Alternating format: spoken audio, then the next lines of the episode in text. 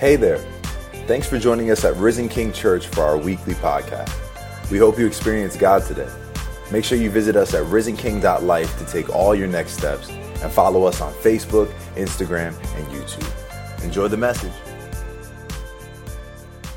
We're continuing our series on abiding in Christ. We're looking at uh, chapter 15 of John where Jesus explains the essence of the Christian life, which is He's the vine, you're the branches.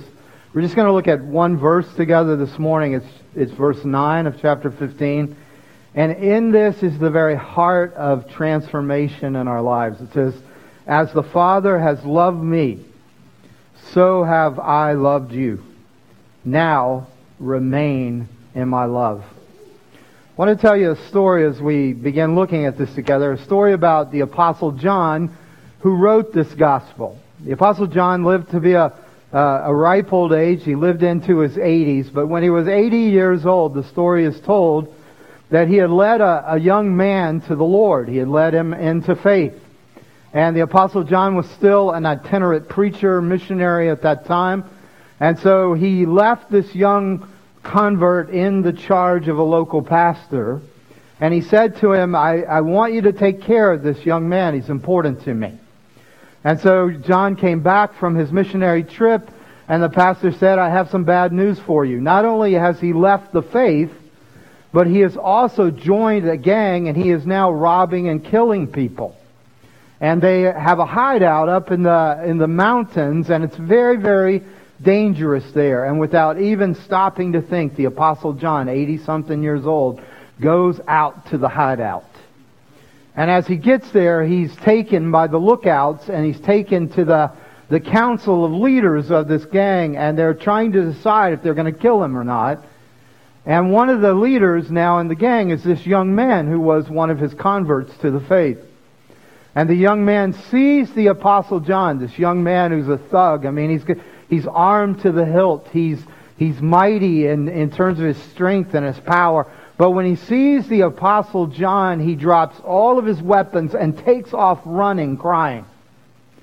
John runs after him and he says, why, why are you running from me? He says, I'm afraid of you. Here's a, here's a gang member. First century, you know, first century gang member who's afraid of an 80 year old man. Why? Because there's a genuine love and a genuine holiness in John that no weapon can stand against. See, what John is writing to us about, what Jesus is teaching here, is that there should be a genuine love in you that's dangerous. There should be a real holiness in you that is inexplicable. That really when Jesus says you will have fruit, and when he's saying there'll be pruning, in your life, what he's really talking about is that he wants to take bankrupt people and fill them up. He wants to take broken people and make them whole. He wants to take people who are unclean with the things of this world and to give them a genuine holiness that is so noticeable that people cannot help but see there's something different about you. See, when we talk about really the pruning and the fruit that remains when Christ is abiding in you and you are abiding in Christ. We're really talking about something called sanctification. It's about people who weren't holy being made holy.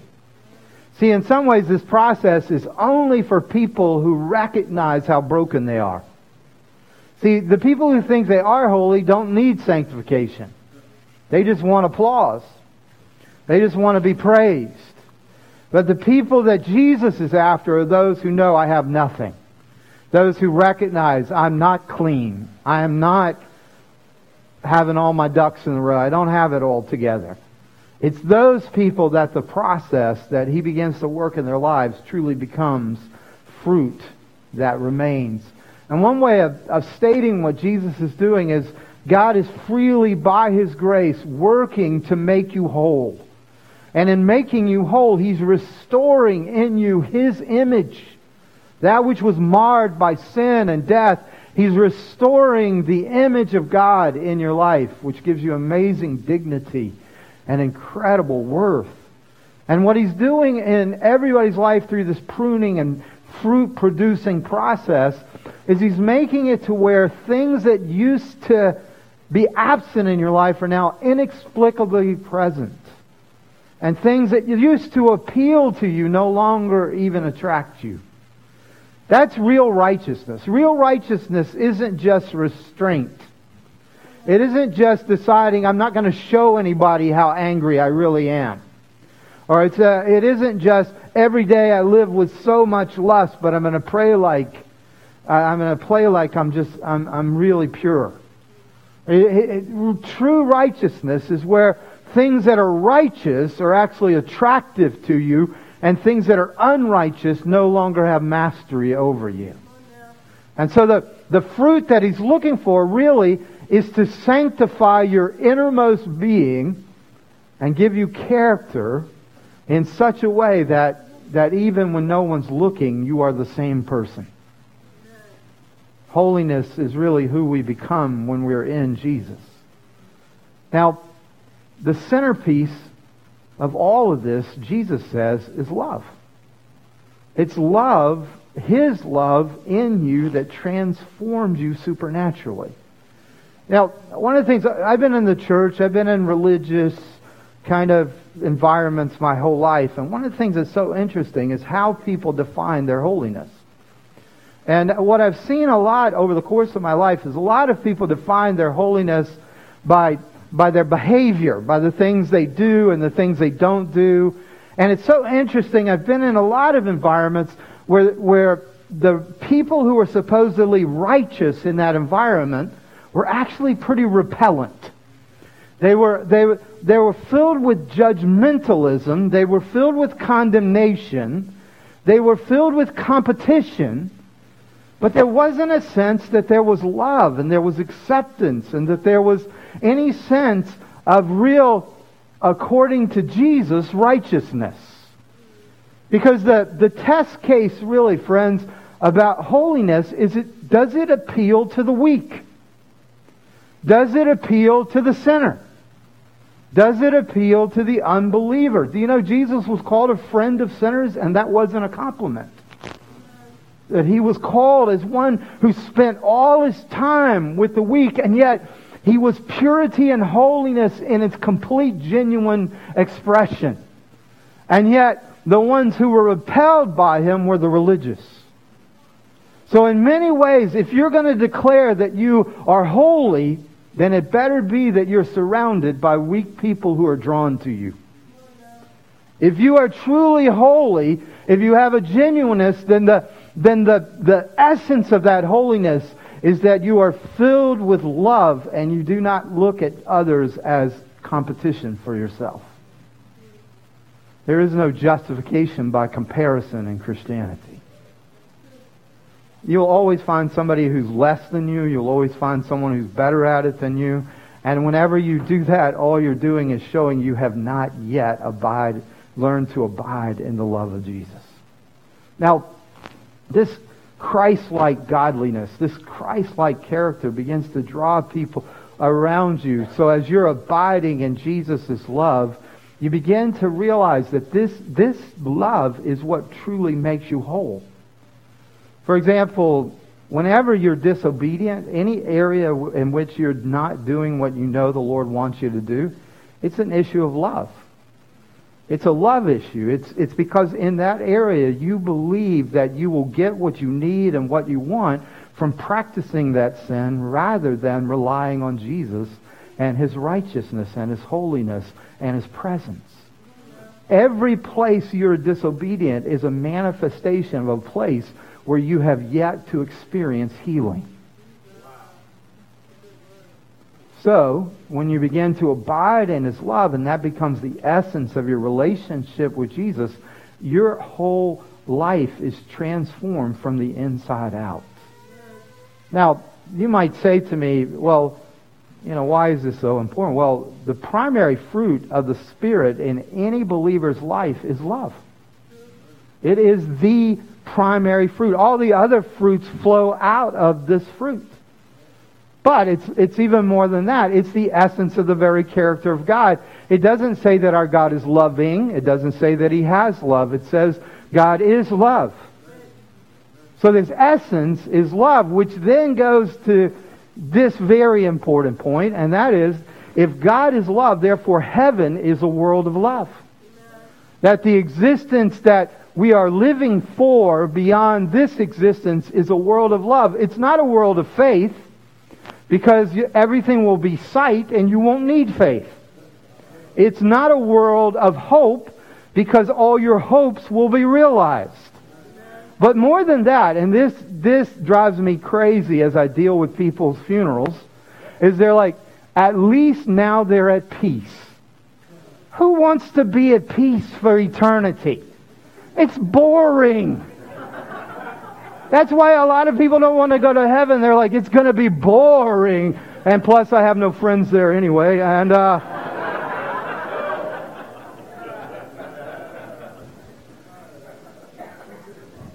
This is Eastern mysticism.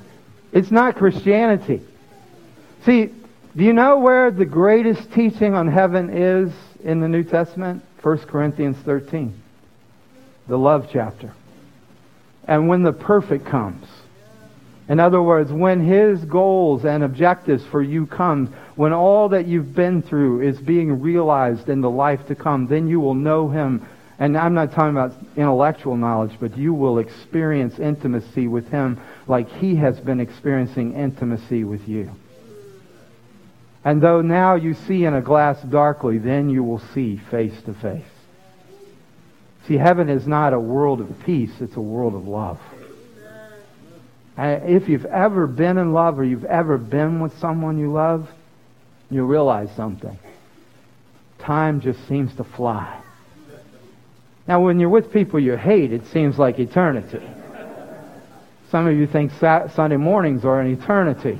But, uh, but for most of us, when we're in what we love, we never have enough time.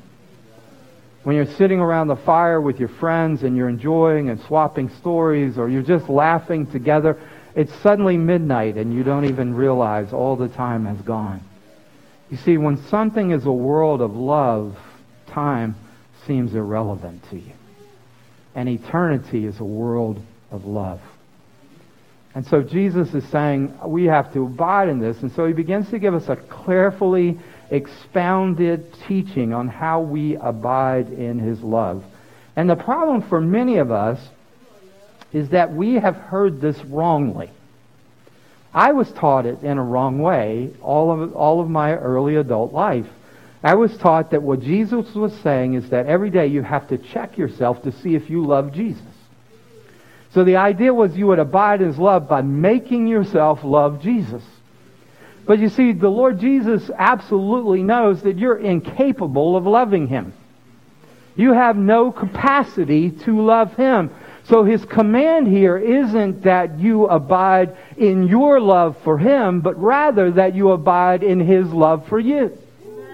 So and what he's saying is, when you go and you're, you're wasting yourself on pornography, that as you're failing and falling apart sexually, that you don't say, do I love Jesus? No, you'd say, the Father loves me because I am in Jesus. When you're tempted to go take that hit on whatever drug it is that will get you relief from your pain, whether it's food or whatever, it might be, and, and you fall again and you comfort yourself with something that gives you guilt and shame. Instead of saying, Do I love Jesus? In that moment, you go, No, even when this is happening to me, the Father still loves me because I am in Jesus. Because what, what happens is you and I do not realize we are incapable of love. And this is one of the biggest things that most of us lie to ourselves about because we've felt love before. But we've felt love for couches, for houses, we've felt love for cars. I mean, the truth is, when we say, oh, I love, we love Coca-Cola, we love, you know, Pepsi, we, we love all kinds of things because we don't really know what love is. What we know is this. We know conditional love. In other words, we, we can know romantic love, but we, only, we are only romantically in love with someone as long as we're attracted to them. once they're no longer attracted to uh, attractive to us, we are no longer in love with them. We, we know affection. When someone does and pleases us and does what we want them to do, we feel great affection. Now, if my marriage was based on affection, I would have killed Lisa many, many times. Because when I'm driving, she makes noises, sound effects. I mean, I hate them to the max and have often thought about opening the door, pushing her out at 55 miles an hour.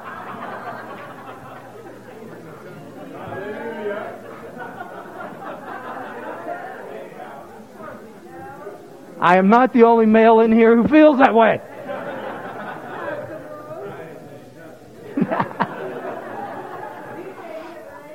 See, some of us have had friendships. We've had friendship love again, as long as the friend is who we want them to be, as long as they do what we want them to do, we're friends with them. But you can't tell me there are a number of friends in your life who are no longer in your life either geography or something happened, whatever it might be. Even family. We can have bonds and obligations to family and still hate our families. Or even love them but not really want to be a part of them. Kind of a thing. So what, what all that says to you is this. You do not have a capability, you do not have the capacity for the love that he has for you. So you have to abide in his capacity to love you. And if you will reverse this, this love he has for you is constant. It is the original pattern that Jesus himself used to abide in the love of the Father. Now, one of the things I want to show you from this is the pattern that Jesus used to abide in love, because this is what he's asking of you. If you look in the Gospel of John, there's only one time, there's only one time that I can find that Jesus expresses his love for the Father. But there are numerous, numerous times that the, he says to his disciples and he says to the religious leaders, the Father loves me. You understand what he's trying to teach you is it doesn't depend on whether you say, I love you, Jesus. It depends on whether you've received and accepted that the Father loves you because you are in Christ, you are loved as if you were Christ. And see, this is so wonderful for everybody but the religious people in this room. Because the religious people have invested in deserving love. They have invested in an, an, agreement or a bargain with God. I pray so much. I witness so much. I go to church. I do this. I do that. You must love me. You see, and the problem is you've made an agreement for which he has not signed on. And what has happened is you've wasted your time on something that cannot be yours. See, those of us who understand how bankrupt we are, how broken we are, how everything we do is tainted in some way, even when we try to do our best, realize there's a dead end to religion. There's a dead end to religious exercise. That it all has to be Jesus or nothing. And so what happens then is you begin to realize that you could have had the worst past. You could have the most broken marriage. You could have the most broken life. And yet, right now, you can connect to the perfect love of Christ through faith in Him alone. And it transforms the beggar into a child. It transforms you into a child of the King with all the resources of the king and all the rights of sonship and daughtership. You see, it should never be that when you say to a true believer, God loves you, they, they go, yeah, sure. Okay, great. I know that. Instead, they should go, isn't that extraordinary? You understand something? It's not extraordinary that you love Jesus. All heaven loves Jesus. It's extraordinary that heaven loves you. That's what's extraordinary because they know all your secrets. There's a book up there with all your crap. a heavenly computer of your entire life. And on Judgment Day, it will be revealed. And those who are not in Christ will look for rocks to hide themselves. Because everything that you thought nobody knew, they know. And it's only when you realize, oh my goodness, it's extraordinary that I am loved like Jesus is loved. I mean, there should never be in any Christian any sense of pride whatsoever. Because we are loved in spite of ourselves. We are loved having been known all the way to the bottom. He loves us all the way to the top. Look at this, look at this pattern that Jesus had with his Father. The very first manifestation of the pattern is in John 1. It's so beautiful. It says, The Son is the eternal Word of the Father to us. And he has ever lived and dwelt face to face with God. Do you understand? Apart from Christ, if you get face to face with God, you would be obliterated. Moses was a great man, and yet he could only see the backside of the glory of God, and only because he was hidden by Jesus in the cleft of the rock. Isaiah saw just a glimpse of the glory of God, and he fell down like a dead man and said, Woe is me, I'm a man undone. You don't even have a chance. And yet, the one who loves you and gave himself for you has been face to face with the glory of God, with the beauty of God, with the holiness of God for all eternity, and he invites you in him to come face to face with your Father. There's an eternal bond of love that the Father loves the Son just because he's his Son. Here, here Jesus explains it in John. He says, The Father loves the Son and has given all things into his hand. For the Father loves the Son and shows him all that he himself is doing. The commentators say this is a reference to the system of father and son mentorship that was there in the early world, in the, this early century. That the father would, would unfold and, and share with the son all the secrets of his trade, how to make a living, how to how to be a master carpenter. And so Jesus had spent his, his young life in his father's workshop. And his father had taught him all about being a carpenter in the carpenter's workshop. And then Jesus refers to this experience with the, which they would have understood, but now he says, My heavenly Father has opened up the entire universe to me. And he has shown me everything. And he has shown me exactly what he is doing and how he does what he's doing. He's talking about the bond and the connection that there was and that there always is between father and son. And it's an extraordinary love that the father has towards the son. In, in chapter 8, verse 42, Jesus said, If God were your father, you would love me. For I came from God, and I am here. I came not of my own accord, but he sent me. He's saying if you knew who Jesus is, you would love him like the Father loves him. Jesus prayed this way. He said, I and them and you and me, that they may become perfectly one, so that the world may know that you sent me and loved them even as you loved me.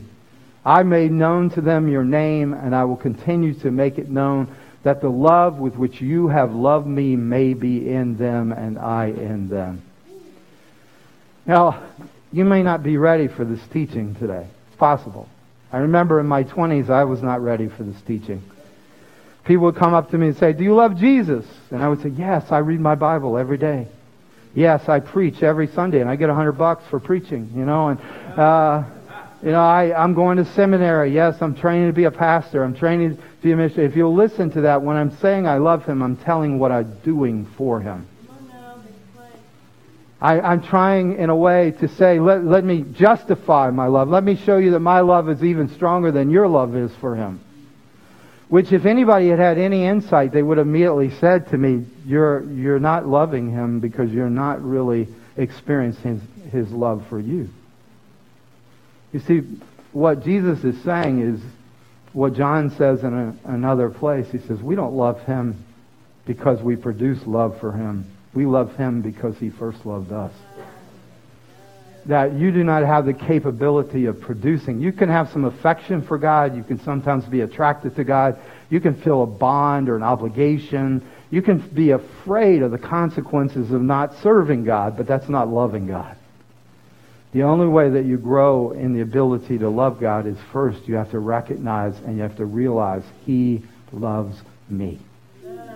And it doesn't matter what obstacle you're going through, with what challenge. You know what Jesus, every one of these verses, Jesus is facing a challenge. He's being rejected by the religious leaders. He's being attacked on many hands by Satan himself. He is going through incredible challenges. And you know what he says every time he faces the challenge? My Father loves me. See, if you will stop trying to prove that you love him and instead let it into your heart that he loves you, a radical change will happen to your heart. Even, even, friends, the things you're attracted to right now that you're saying, I don't know if I want to give this up.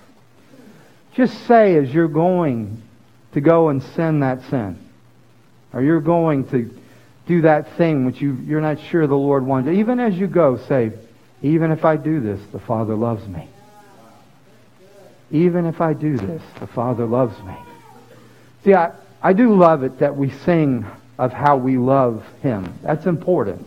It's good for our souls, but it, it's, good, it's good for us. You understand? When I say to the Lord, I love you, that's for me. He already knows. You know why Jesus didn't have to continually say, Father, I love you? Because his life was a demonstration of his love.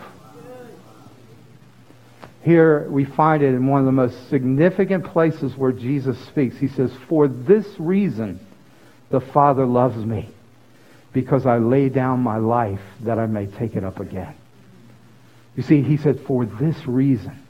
He didn't have to continually say, Father, I love you. Don't you know that I love you? No, he said, the Father knows I love him because I lay my life down. This is so powerful when you begin to realize it is not about you producing feelings of love for God. It is about you receiving the reality of the love God has for you. That changes it completely. We have to first then grasp this love that the Father has towards the Son. Now, this is so powerful. He loves Jesus and he has always loved Jesus because he is his Son. He has this mutual admiration between the two of them. They have an intimacy that is so deep. They have a loyalty to one another. They esteem one another. They have fellowship and full enjoyment of each other. Do you not understand that what you're being invited into is not a religion friends where you are you're trying to you know placate the god or whatever it might be you are being invited into this intimacy you are being invited into the inner circle of the love that the father has had for the son and the son for the father you are being privileged to be right in the middle of it you i can see you're you, you don't deserve it you're not worth it. And if you think you are, you're still not there. But if suddenly you realize, wait a minute, I'm not being called to kind of worship the deity and bring him sacrifices and try to keep him from being angry with me. I'm being invited into the intimacy, the mutual admiration, the fellowship, the love, the joy. Do you know what the Father and Son were doing before any of us came along? They were enjoying each other. Again, I say to you, see a picture in Genesis where, where God had Adam and Eve living in the garden, and it said they were naked and unashamed. There was nothing that separated them. They not only had pers- they not only had physical nakedness, they had personal nakedness with one another. They had intimacy with each other. They were face to face with one another. What has sin done? It's made it to where we have to have clothes on. It means that we have to hide from each other. We have to make ourselves look like we're something we're not in order that we can be accepted. My favorite, I, I, got to tell you, that many of you probably don't watch commercials on TV. I still love commercials. My favorite one is for dandruff shampoo. It's so funny because you're absolutely unworthy of any love if you have white flakes on your jacket. That is so interesting to me, and I think many of us believe that. Somehow I am not worthy of love because I have dandruff. That's why no one loves me. I have these things. No. You know, the issue is, friends, that even if you can make yourself look perfect on the outside, it's your inside that betrays you. And so what we need is we need a relationship of intimacy that doesn't depend on our extraordinariness. You have to really, in order to be loved, you have to be able to be yourself. You're not loved when you're faking like you're somebody you're not.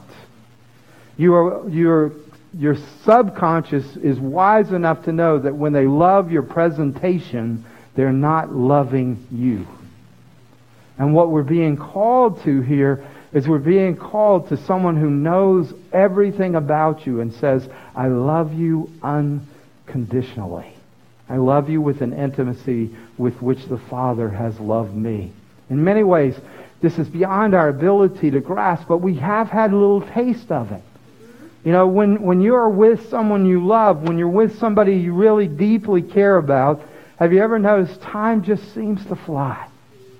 You know, just those times of being with someone you love. Uh, it's midnight, and, and you're like, how did that happen?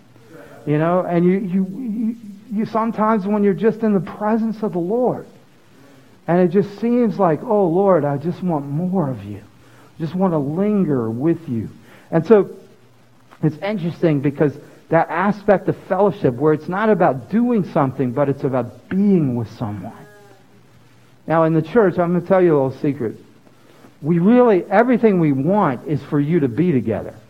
So we make up reasons for you to be together. Okay, so we have growth groups where we study books, where we study this or we study that. But the truth is, we just want you to be together. Because if you are together, you will be transformed. But if I advertise it like that, I'm going to say, okay, this week we're going to have a meeting on Wednesday to be. I will get all kinds of, what are we doing at that meeting? Well, we're not going to do anything. We're just going to be. Well, I won't be there.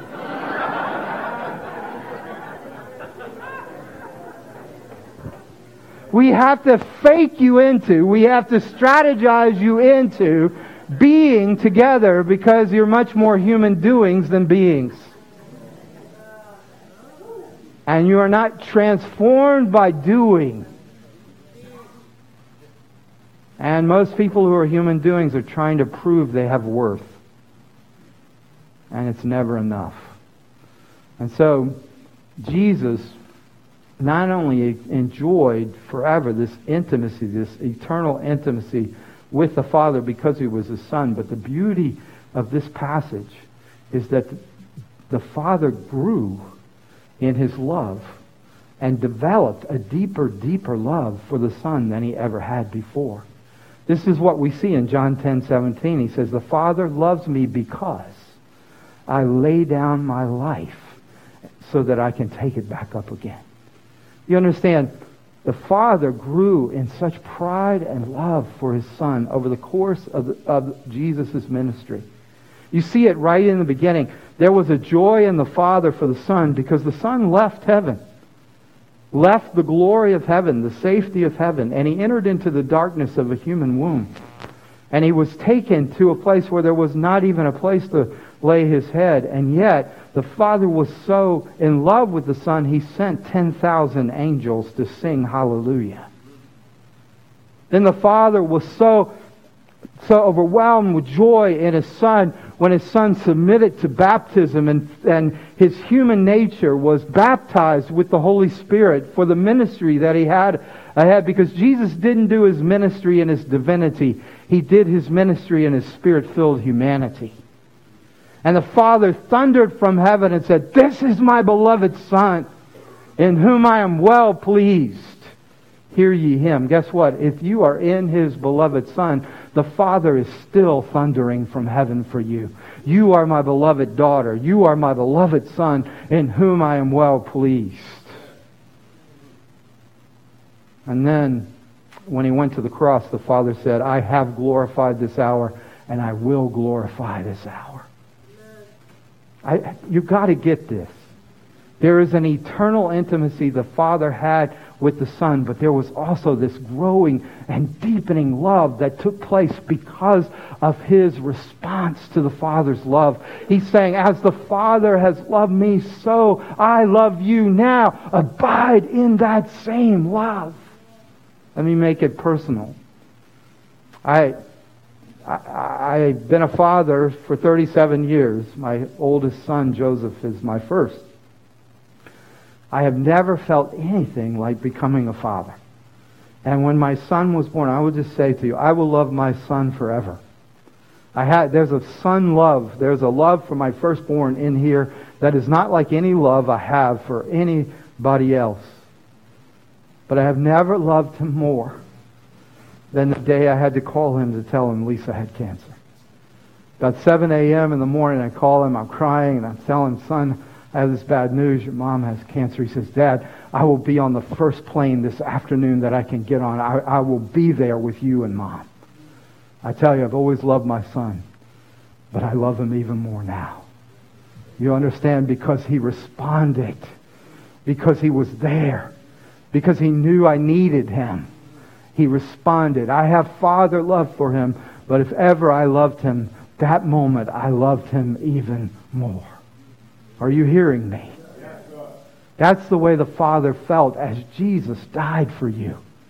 As Jesus gave himself for you. It's an eternal love that we abide in, but it's also a love that grows and develops. I love this so much because it means God is not this static, he's, not this stuck in the mud kind of God. He's a God who has a dynamic with you and me, just like he had a dynamic with his own son.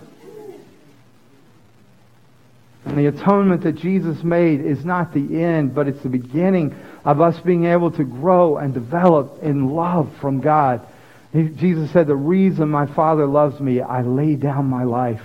The Father was singing an even greater love over the Son. I don't know if any of you ever sang this song, but when I was growing up, we sang a song that said, My Jesus, I love thee. I know thou art mine. You know, and but at the end it says, If ever I love thee, my Jesus is now. And it's so powerful, this old hymn, because it, it proclaims that there's been a love that's existed for such a long time. He's loved you since before the foundation of the world. But there's also this aspect of His growing and deepening love for you. And as you respond to Him, as you begin to re- react and, and, and, and give yourself in submission to Him, the love grows and it deepens. And here's what He says I will love you to the end. But here's the problem with so many, well, He's going to love me till no, I die. No, that's not the end. It's to, when He says, I love you to the end, I love you till my purposes are accomplished. And here's what His purpose is that you will be able to experience and give receive, and distribute love just like He loves you. He will keep loving on you till you have capacity to love like He loves you. In other words, everything going on in your life, His love is in the midst of it. Don't run from it, run to it. There's the ability to experience greater communion than ever before. Now, as I was wanting to explain this to you, I always have to go back to my roots, back to kind of English Puritanism and, and back to these guys who meditated on these things, spoke of them in ways that nobody else speaks on. One of those great teachers was a man by the name of John Owen. And Owen explained the love of God in a way I want you to understand. It, it, I think it will stick with you if you'll let it. He called the nature of God's love complacency. Now, we use complacency as, as a negative. We say somebody has no passion. We say they have no motivation. But that's not what the word originally meant. The word originally meant with pleasure, with fullness, with satisfaction. What Owen is saying is that Jesus is portraying to us a love for you that God has contentment, that He is satisfied in you, that He has pleasure in you. Now, fullness, that he is settled on this relationship and he will not change his mind. Now, this is important for this reason. You and I have plenty of relationships where there isn't a settled end to this relationship. Even marriages can end. Even people who say, I love you so much, can disappear from your life. Because if somehow you're not giving them what they thought you should give them, or you're not who they thought you should be, they think they have the right to walk out of your life. And if you haven't had that happen, praise be to God, but most of us in here have had people devastate us. And the reason often was they thought us not enough. So here is the God of the universe, the glorious, almighty one, all powerful, all knowing, and he has settled that you are enough. He has settled his pleasure on you. He is satisfied. Do you understand how comforting that is? How secure that is? How safe that makes you? It means that even if you screw up tomorrow, His pleasure will still be on you because it wasn't based on you today. Oh, I love this. I love this. He has settled the issue. He does not have to come back and go, oh, well, you know, that maybe it was a mistake to take that one on. That's why I told you the story of Apostle John. The Apostle John who wrote the Gospel of John, Revelation, the letters of John, who was a leader in the first century church, risked his whole life for a thug, for a gang member, was willing to die so that that young man would know that he loved him. That's the kind of love we're talking about. So let me give you just a few things to finish with. What does that love, that nature of complacency mean in God? Number one, it means the delight he has in you today, he will have every day. Zephaniah 3, 14 through 17 says God's dancing and singing over you right now. Some of you can't hear it. You just hear the funeral dirge. The woe is me.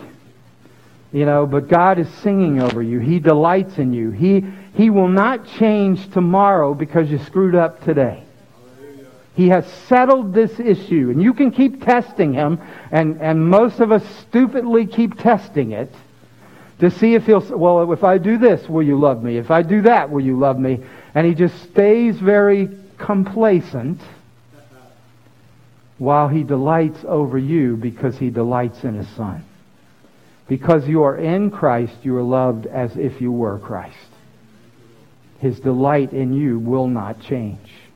And Jesus said, the joy that he has, he has put in you. And if you think about it, it says that he endured the cross for the joy set before him. You were the joy set before him. Well, it's a love of value, Owen says. In other words, the saving love of God expresses a valuation. Because Christ died for us and we are in him, God values us as nothing less than his own son. We love what we value. And Jesus has said we are loved because we are his treasure. If there are any of you in this room, I, please listen to me. If you say to yourself, I'm stupid, I'm nothing, I'm nobody, you are hearing lies from hell. Because Jesus has said, you are worth me. Jesus has said, you are worth my love. Now, he didn't die before you because you are worthy. You have become worthy because he died for you. And you can no longer say you're unlovable. Expose these lies, and you need to look in that mirror. And every time you're tempted to say, I'm nothing, I'm a failure, I'm all of these things, you say, I have value. The value I have is set. Jesus has said his life was worth my life. Now, let me take that a step further. How can you treat somebody else as if they are nothing? How can you say color of skin or accent or culture or geography or ethnicity? How can you say that any of those things are a reason to hate, a, reason to ignore, a reason to mistreat? If you do so, then you're doing so because you still think you're nothing and you're fighting against anybody else becoming something. See, at the root of all hatred, at the root of all of our real issues are, is fear. And fear manifests and, and, and, and provokes pride. So that we live our lives apart from Jesus on a basically a seesaw of I'm the greatest or I'm the nothing. And as long as we're living that way, then anybody who makes us the greatest is our friend, and anybody who makes us feel like we're nothing is our enemy. And we live not by the Spirit, but we live by the flesh. And there is no way as a Christian who has come to understand the Father loves me as if I were Jesus. I am loved. I am growing and developing in love with my Father. How in the world can I then not treat somebody who's different from me as equal to me?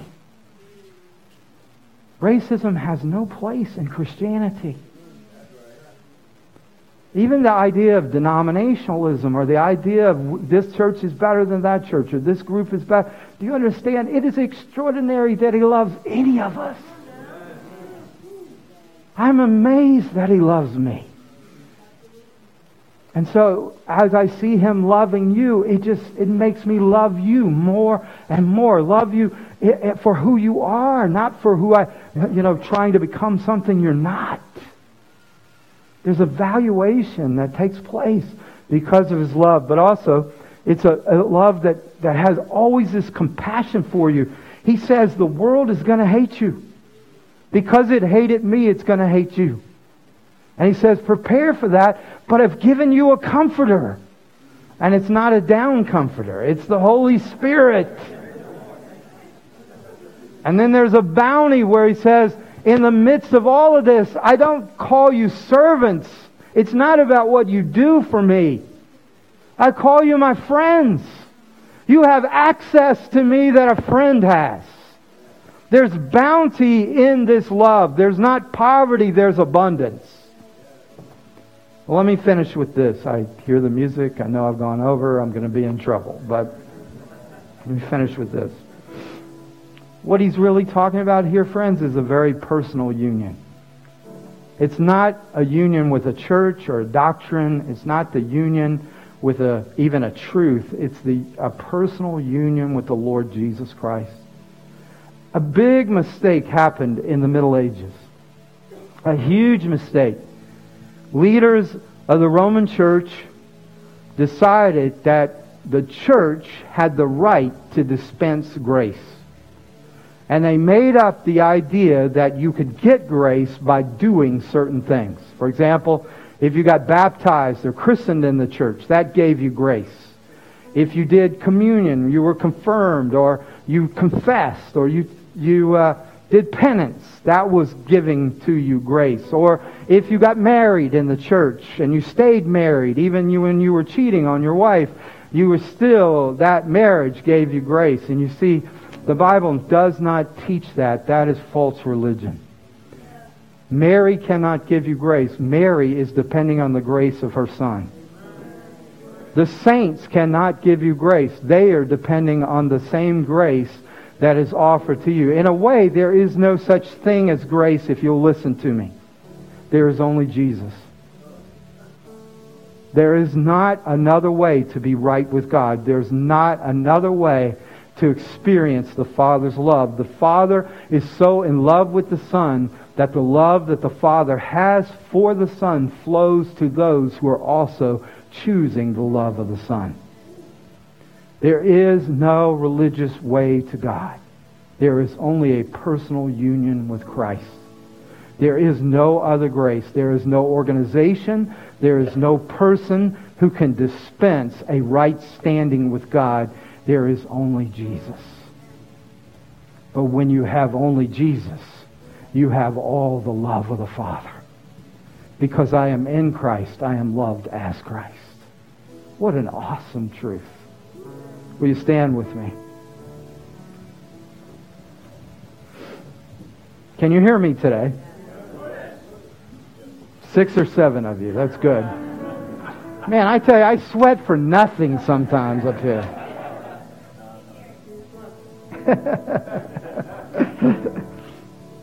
would you be willing? Would you be willing to receive this love in a fresh way? I, I just sense, I sense that some of you, you need this to be very immediate. It's not risen king giving you the love, it's the risen king. It's not me. I'm depending on this vine just like I'm asking you to depend on the vine. I have no grace to dispense to you whatsoever. I am depending on the grace alone that is the person of Jesus Christ. I am telling you where I found it. And I am telling you how extraordinary it is to be loved this way. I remember the days of trying to prove that I loved him of trying to be the best pastor or preacher or the best Bible scholar or whatever it was, and it was so empty. It did nothing for my lust. It did nothing for my ambition. It did nothing for my impatience. But him, him loving me has opened up a capacity now for me not only to receive love and be loved, but to give love. And I can't think of a time in our life where this isn't necessary. But for me, as I walk through this time with Lisa, as I, I see day by day trying to help her get healed, help her get her strength back, I can't do it in my strength. I have to abide in the vine. It shows all my flaws, it shows all my cracks, but he shows me all his love as I'm going through it. I'm inviting you into this love. There's no other way. There's no church that can give it to you. There's no doctrine that can make it to where it holds you at night. There's only the Lord Jesus who gives the Spirit of Christ who will never leave you and never forsake you. He knows how incapable you are, so his end is that you will become capable. You will have a capacity for love like never before. Would you receive him today? Would you say these words with me? Lord Jesus, I receive your love. I choose to abide in this love. I am saying today to the heavenly realm that I am loved by the Father as if I were the Son. Will you say it again out loud for me? I am loved by the Father as if I were the Son. I have value. I have bounty. And this will never change.